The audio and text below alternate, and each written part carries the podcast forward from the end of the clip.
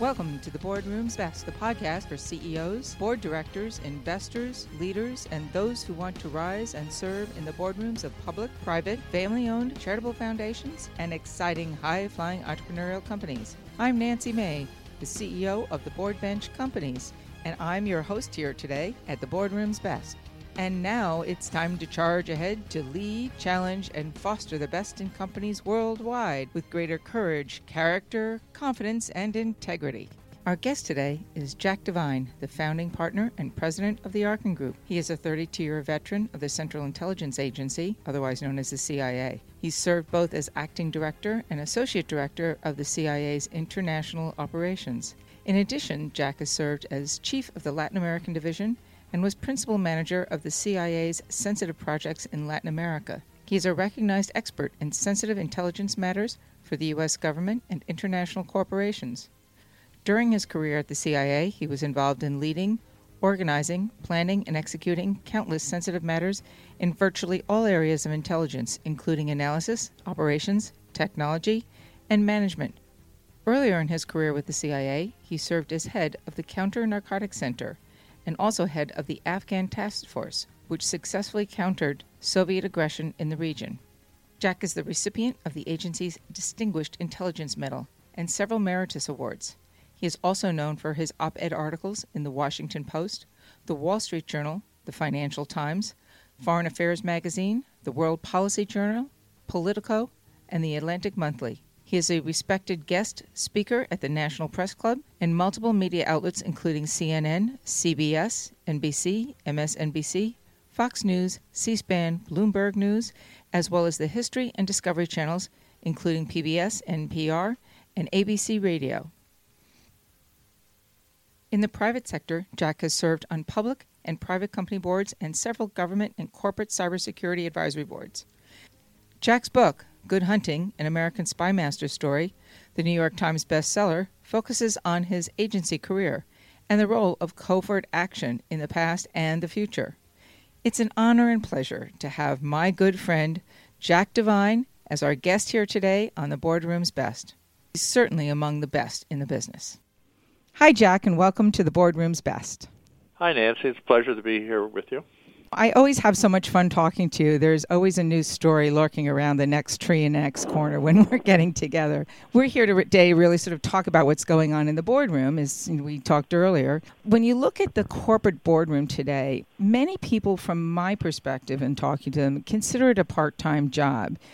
Yet the role of the board from an investor's perspective is they really don't want to have a director think that this is a part-time job, really, because it's their money that's at stake. And if you're looking from your side of the director's perspective, knowing the CIA background and the investigation work that you do today and the corporate work that you do, what are some of the black holes that directors are missing in the work that they're doing today? Nancy, I've been out for several years now, and I have my own company, and part of that effort with that company is servicing the needs of boards and companies. And I'm on a couple of boards presently, and I've been on others in the past. And in response to your question, I think the person that thinks he goes to four meetings and looks at a stock while he's at the meeting is stepping into very dangerous territory. Pick up any newspaper today, and you can see the boards are faced with lawsuits involving their fiduciary responsibilities, and they're also facing what I would call political or social issues. Misbehavior by CEOs, misbehavior by board members. So while it's only four meetings a year, on average, they need to be alert for what's going on in the company and certainly what's going on in the business world. And above all, when you're in the realm of acquisition or acquiring new people to lead your company, you need to be steeped in understanding the importance of due diligence. And it shouldn't be just a rote exercise in checking the blocks. Boy, we're seeing that in Washington today more than ever before. And many people may not consider Washington really sort of a director, but you couldn't really, you really got to look at our elected officials. They have the biggest fiduciary duty of anybody in the world, really, when you think about it, right? So when you think about due diligence, where the heck were they? You know, it's the old adage, where were the directors? So you've got some pretty interesting stories on due diligence as it relates to both foreign and domestic companies. Why don't we talk a little bit about, since the Russians are front and center today, some of the work that goes on from a due diligence perspective that you've seen that corporate directors and boards have really missed even on that front? I'd be glad to. I would only add... If you can, that is, obviously. I can talk about it, but right. We're going to have to change some of the names to protect the innocent. But the one thing I would point out, going back to the board just a second, only sure. The comment that if you're on the audit committee or compensation committee, you are especially vulnerable and accountable for decisions made that relate to the corporate well-being. So... coming back to one of the areas that I'm fascinated by, I've dealt with some corporations, hedge funds, ranging from mid-cap to large-cap.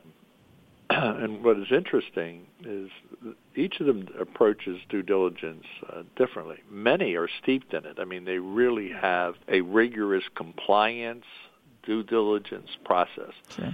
It starts with their own internal processes and requirements on what must be done, what checks have to take place, and then you step out into the outside world to get support because there's only so much that your internal mechanism can do for you.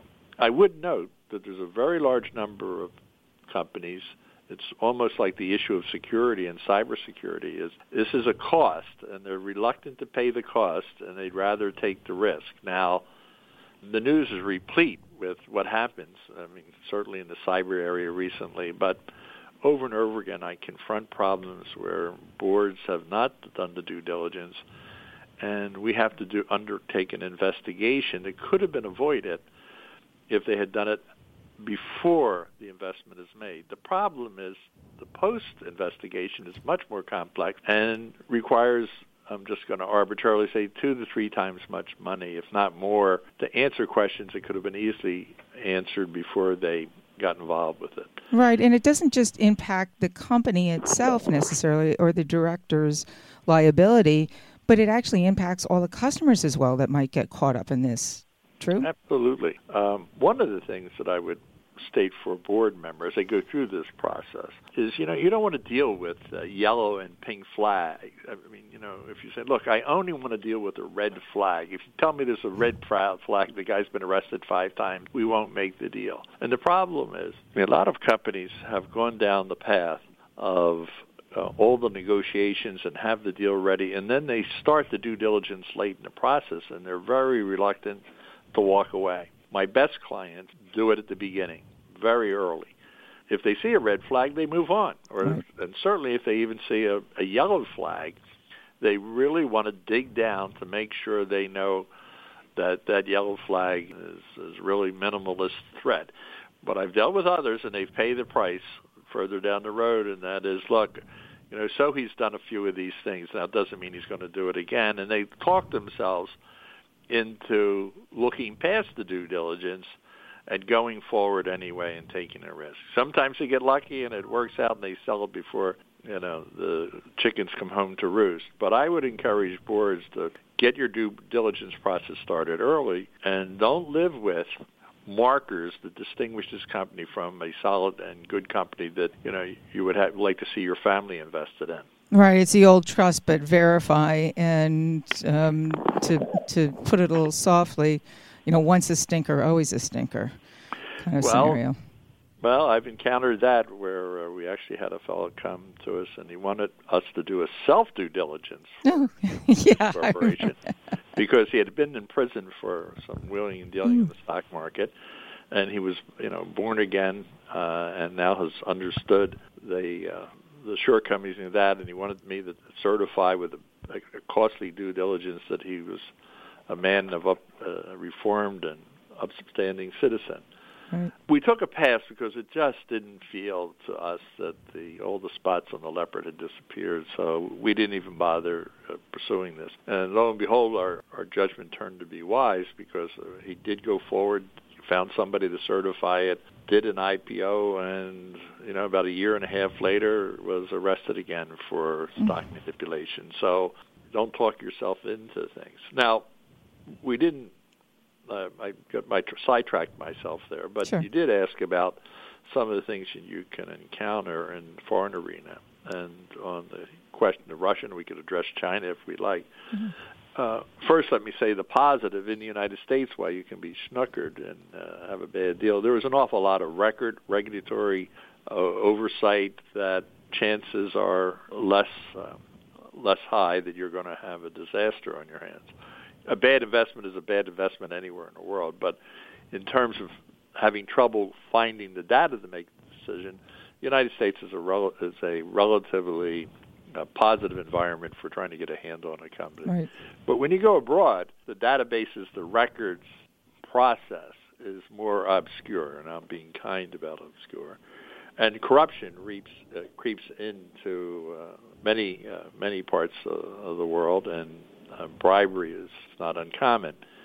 And that causes problems for U.S. firms because of our own laws that, our Foreign Corrupt Practices Act. Right. You can't engage in these activities. So if you aren't aware of that and think that there's a way to bypass it, you're stepping on treacherous territory. And the temptation is high for the executives.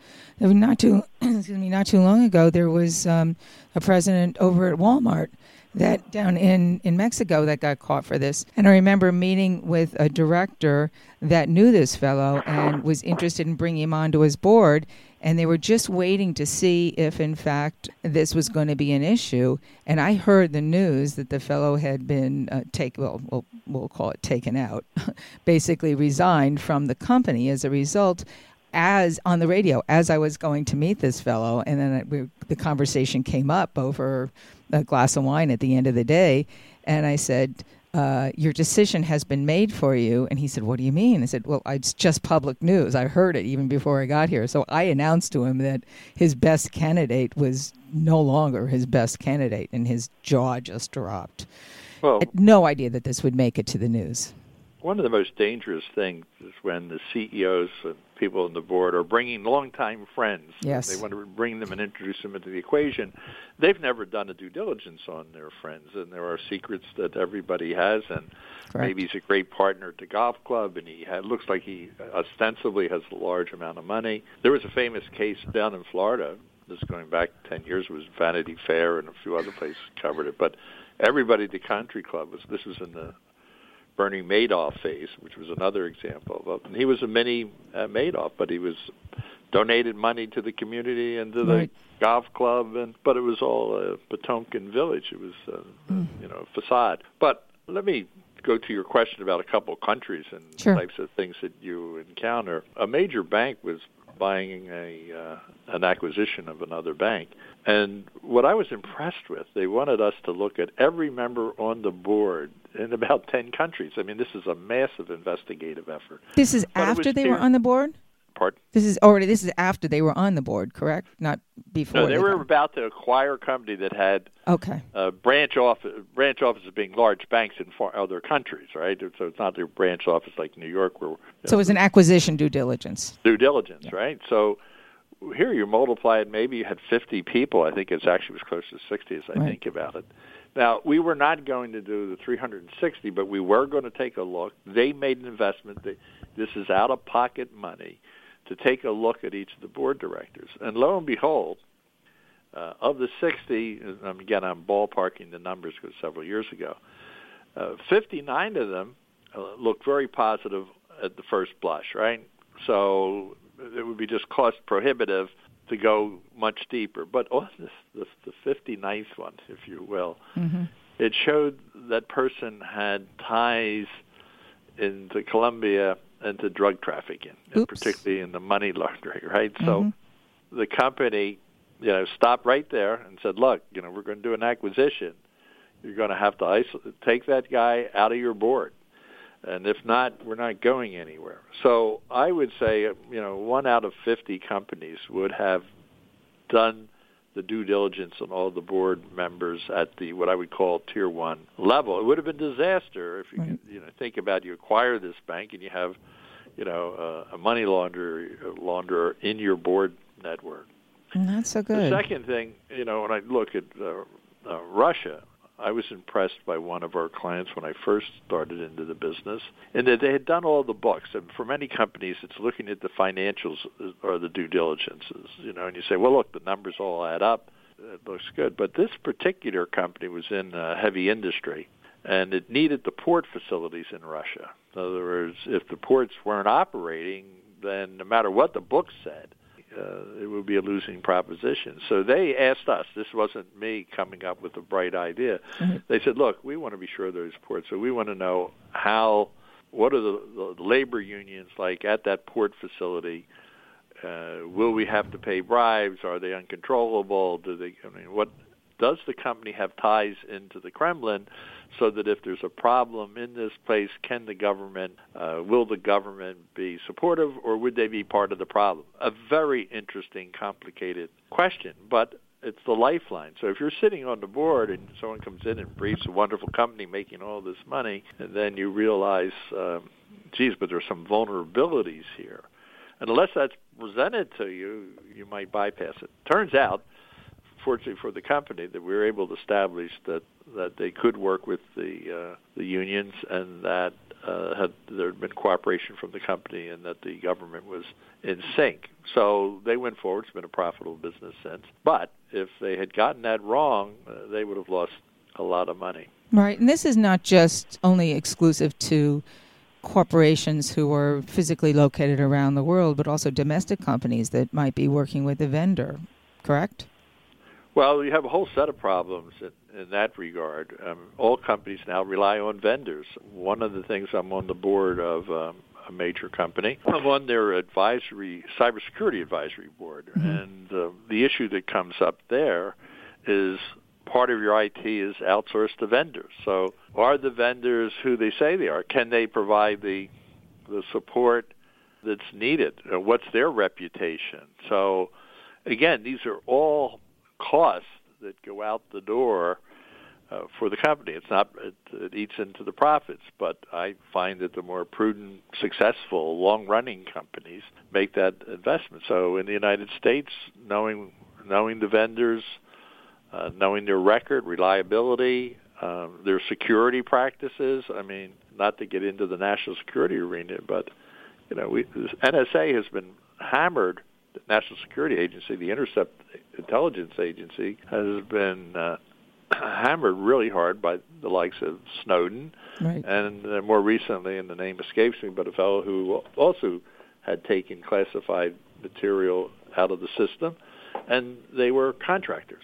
Yeah, so it's a lot. You need to know your vendors, and you need to know the contractors involved in it. So is it more easy to have control, and I'll use the word control loosely, of physical, tangible assets than it is your intellectual property, which could sort of slip out the door a lot faster? And if so, or if it's not more easily to control, how do you know who to trust beyond doing due diligence? Are there other ways to sort of dive in?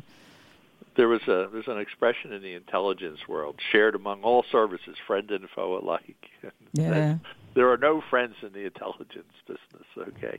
So it's a bit harsh. There are friends for sure. But what it says is be alert. Even when you think you're on the most friendly territory, bad things can happen. So intellectual property, I think, certainly in the United States, certainly in the EU, I mean, there are rules, laws, there's regulatory aspects to it. And I don't want to pick on the Chinese today, but they are well known for loose policies for intellectual property. So if a company is going to put their facility in China and it has unique intellectual property, they need to factor into the equation that intellectual property will be bled off of the company, and it will be appearing in other Chinese outlets, and there will be no compensation for it. And you can go into the Chinese judicial system, but remember, I mean, it's still a communist state. People don't like to think about it, but it is not.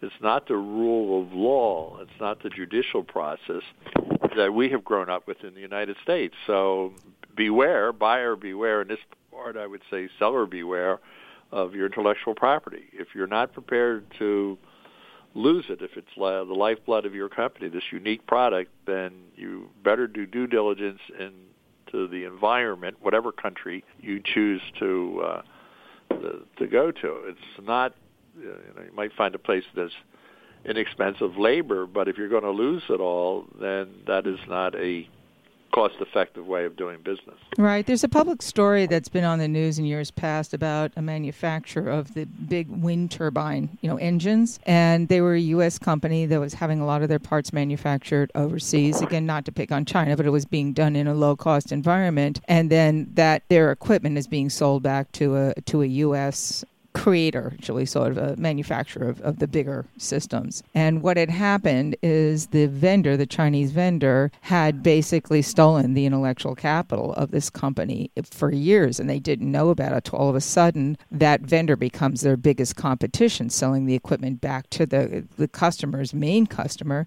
and basically wiped them out in less than a year, once they actually got their hooks into the customer.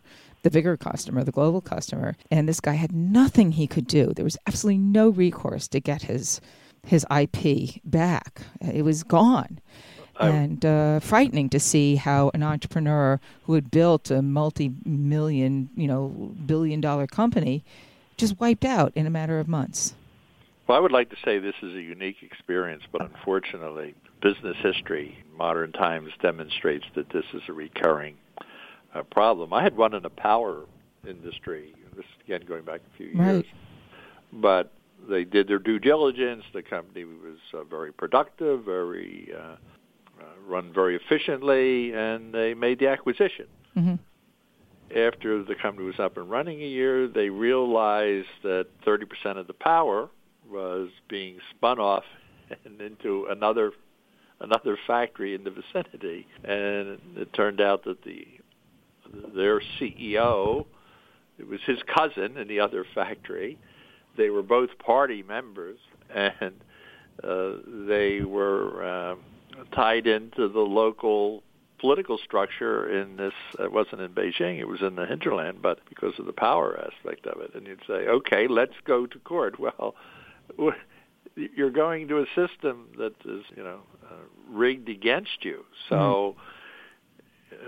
This goes back to my story about the labor unions and the unions and the port facilities. And that is, when you're sitting on a board seat and you're looking at building a power plant and so on, you have to lean back in your chair or get help in leaning back in your chair and say, what are all the other ramifications? Where can we be bit on this thing? You kick it around. You kick around with people like ours that, spend their careers looking around the world and knowing the culture and having assets and capabilities around the world that enable you to answer the question, well, we're going to buy this company. What are its political ties? Right. What are the risks? And the cost is truly, by board standards, the due diligence, this type of due diligence, far less expensive than the looking at the books and all, which is mandatory and necessary. But this is a small cost, and I guarantee you if you don't pay it up front, you pay it on the back end. Back end is painful, usually considerably more costly. So a board that go to a meeting four times a month, you better... Or 4 times a year. Four times a year. They don't want to do it 4 times a month. I have a one where you have a call once a week, which is kind of interesting. Yeah. So that they want you to be plugged into it. It is time-consuming, and they need to compensate accordingly. But the 4 times a year, those meetings have to be well driven. By that I mean it has to be an agenda. Right. You're going to have dinner. You're going to have briefings. But when you get into the acquisition investments abroad, particularly, you really need to stop, look, and listen. And you need to invest in collecting more information about the deal than you would normally do in the U.S. I would point out one more time that the way companies get in trouble, they really think they know the people and company because they've dealt with them before. They know the Minister of Transportation, right. And they get lulled into this comfort, into this frame of mind that. Makes them make what I would call a bad business decision. Right. People are getting, just one last note, I notice that people are getting really smart, particularly in the retail industry, in the cyberspace. In other words, they're now paying they're paying for the capabilities and resources, and they're bringing so much compliance into the system. And I think they're developing, it's an antibiotic, if you will. Ahead of the curve, so they're being defensive versus offensive. I like doctors that practice preventive medicine. Correct. All right, that's probably a better term that people understand. And I think that's what we're part of, that triage team, if you will, of, as you are, right? And helping boards make wise decisions that protect them from fiduciary lawsuits. Well, and ask the uncomfortable questions, because it's not something they're used to doing. You know, as much as directors say they are, it's doing the dive underneath the covers, so to speak, that is not particularly comfortable for them, or being able to put together questions in a way so that the people that you're interviewing, because this is what we do, sort of open up to you and start to feel comfortable and will tell you things that you wouldn't be able to find in the past. Right. I mean, we found some amazing things about potential directors that nobody is going to believe that we were able to get. And it's just by building a relationship of trust with the people that you're interviewing with. It just, and I've never even met in some cases, it just comes out on the phone. It's fascinating to me. And not all investigative firms, not all research firms, not all headhunters are the same in how they approach these, and do have to do the interviewing. And it's not just the references. You have to find the people that are not put on the list, because they're more likely to tell you of aberrant behavior. The only thing on the board that I would underline is when you start this process of the inquisitive, looking for the danger spots, it may be hard work at the beginning, but once a board starts to develop the process and it becomes part of their culture, it becomes easier and more robust just by the nature that people are used to asking tough questions, because they have the experience of seeing what you find, what goes wrong. But it takes some time, and I would urge boards to do this like they were getting ready for any sort of sports activity, you know, training, getting in condition, and changing the culture. If it is one of 4 meetings a year, then change the culture of making those 4 meetings be dig down meetings, not listening and just more robust. Signing and raising your hand to support whatever the decision is. Yeah, and in the process of due diligence, when you're asking questions, and in this particular case we're talking about directors, prospective directors, or maybe even a prospective C-suite person, what I found is that a difficult question does not have to be one that is contentious or threatening. And it's how you craft the dialogue, really, to get at the underlying information in a way.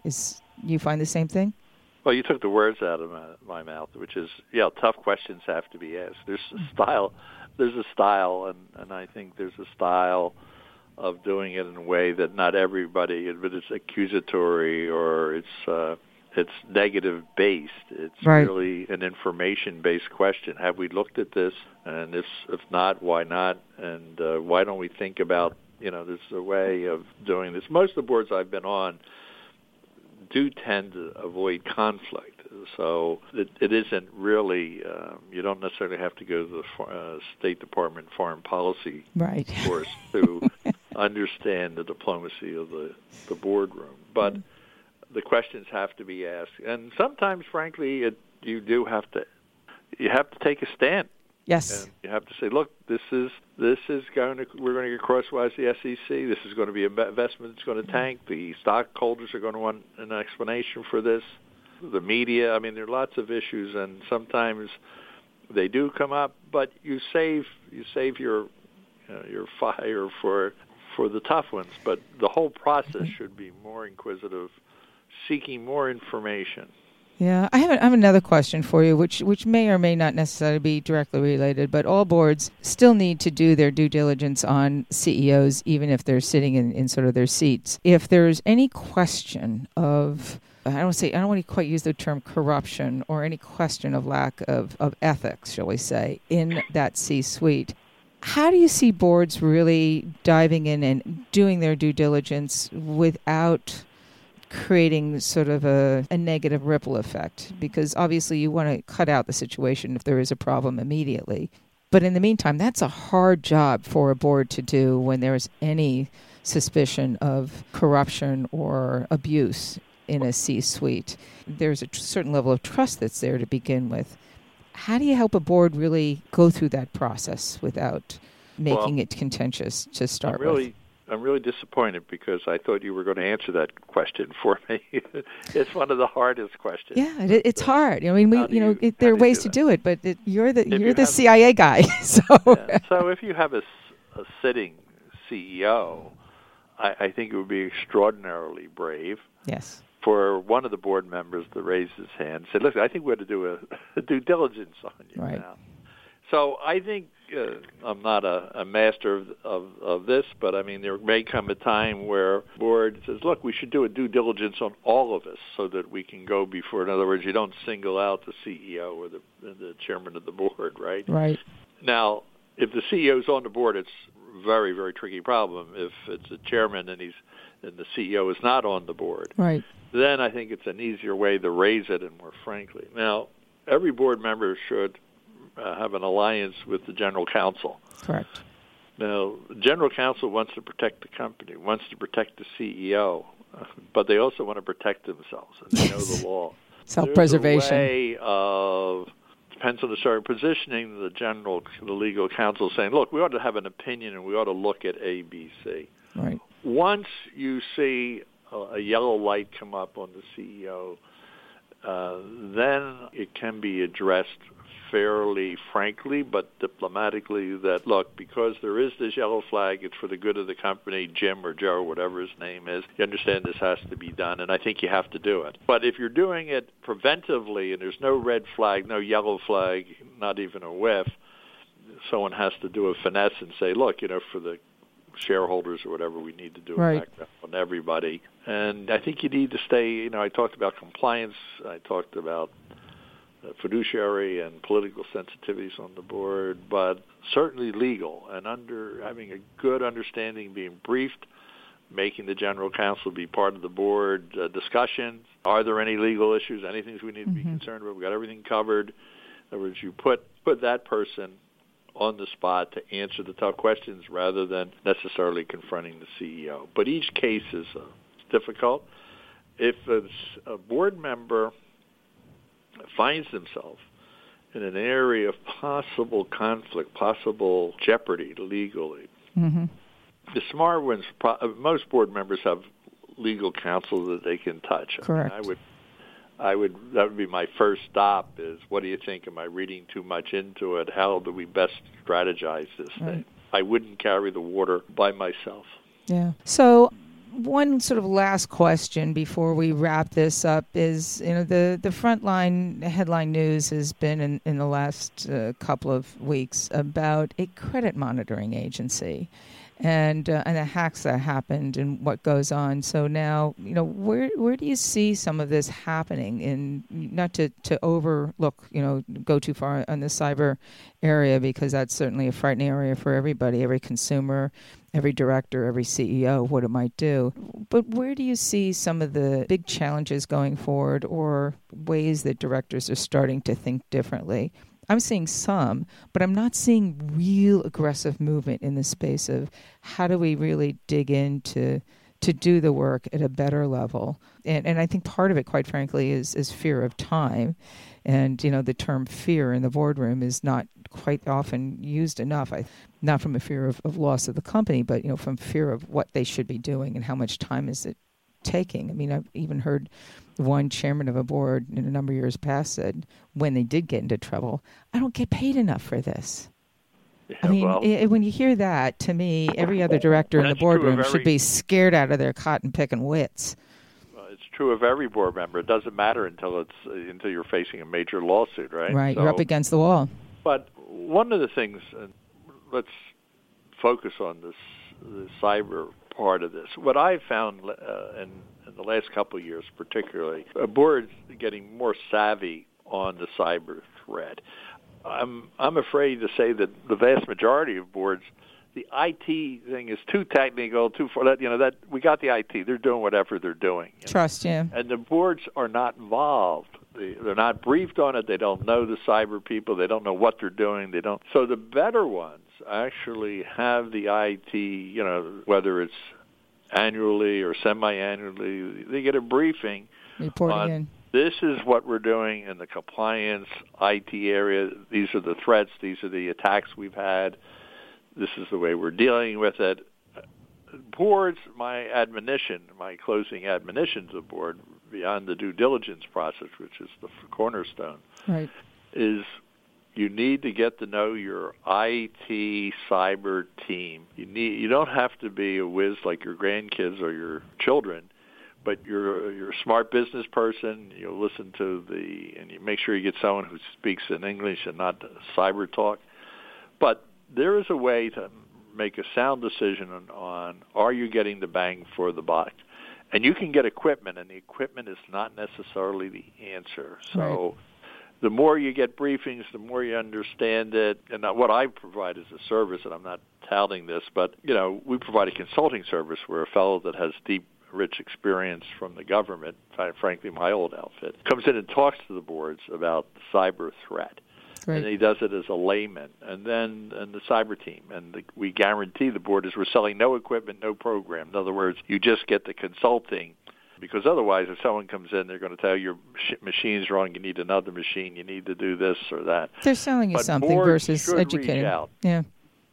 Boards should get educated more about the cyber arena as it relates to their company. And I know people don't want to overinvest in time, but to me this can be done relatively easily. They don't need to know the algorithms that drive all of their sure. systems, but they need to know what steps are we taking? How are we vetting our vendors? How, in the cyber world, how are we vetting, you know, the employees? What systems do we have? What checks and balances? Insider threat? All these issues are now being kicked around in subcommittees. In other words, I'm on an advisory board to the board. Right. But that advisory board meets and it's going over nothing but cyber, and then the general counsel is on that board with us, and he briefs the board on a regular basis on what's being done. That's a great marriage, and I would recommend all boards that have a cyber profile need to do something similar. Yeah, we worked with a very large global financial institution in the past, and I remember having a conversation with the GC who said, in response to a question which I offered, is, you know, how important is technology to you?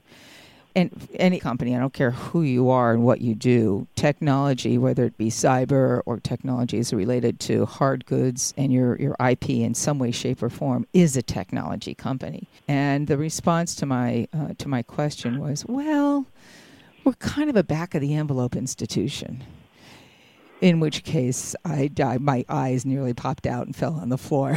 So you can imagine what happened thereafter. I'm not an investment firm, but I short that company. Yes, exactly. Nancy, it's been a pleasure, Jack. Yeah, and we can continue on. Pleasure talking to you as always, and have a great day. And thank you very much. And good hunting, as we say. Yes, absolutely. You too, and thank you, Jack. We'll continue on in another call. Take care. Have a great day.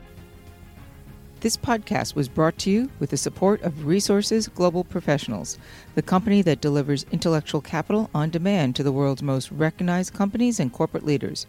RGP, Resources Global, the experts you want to call when you need experience to solve your business problems. www.rgp.com.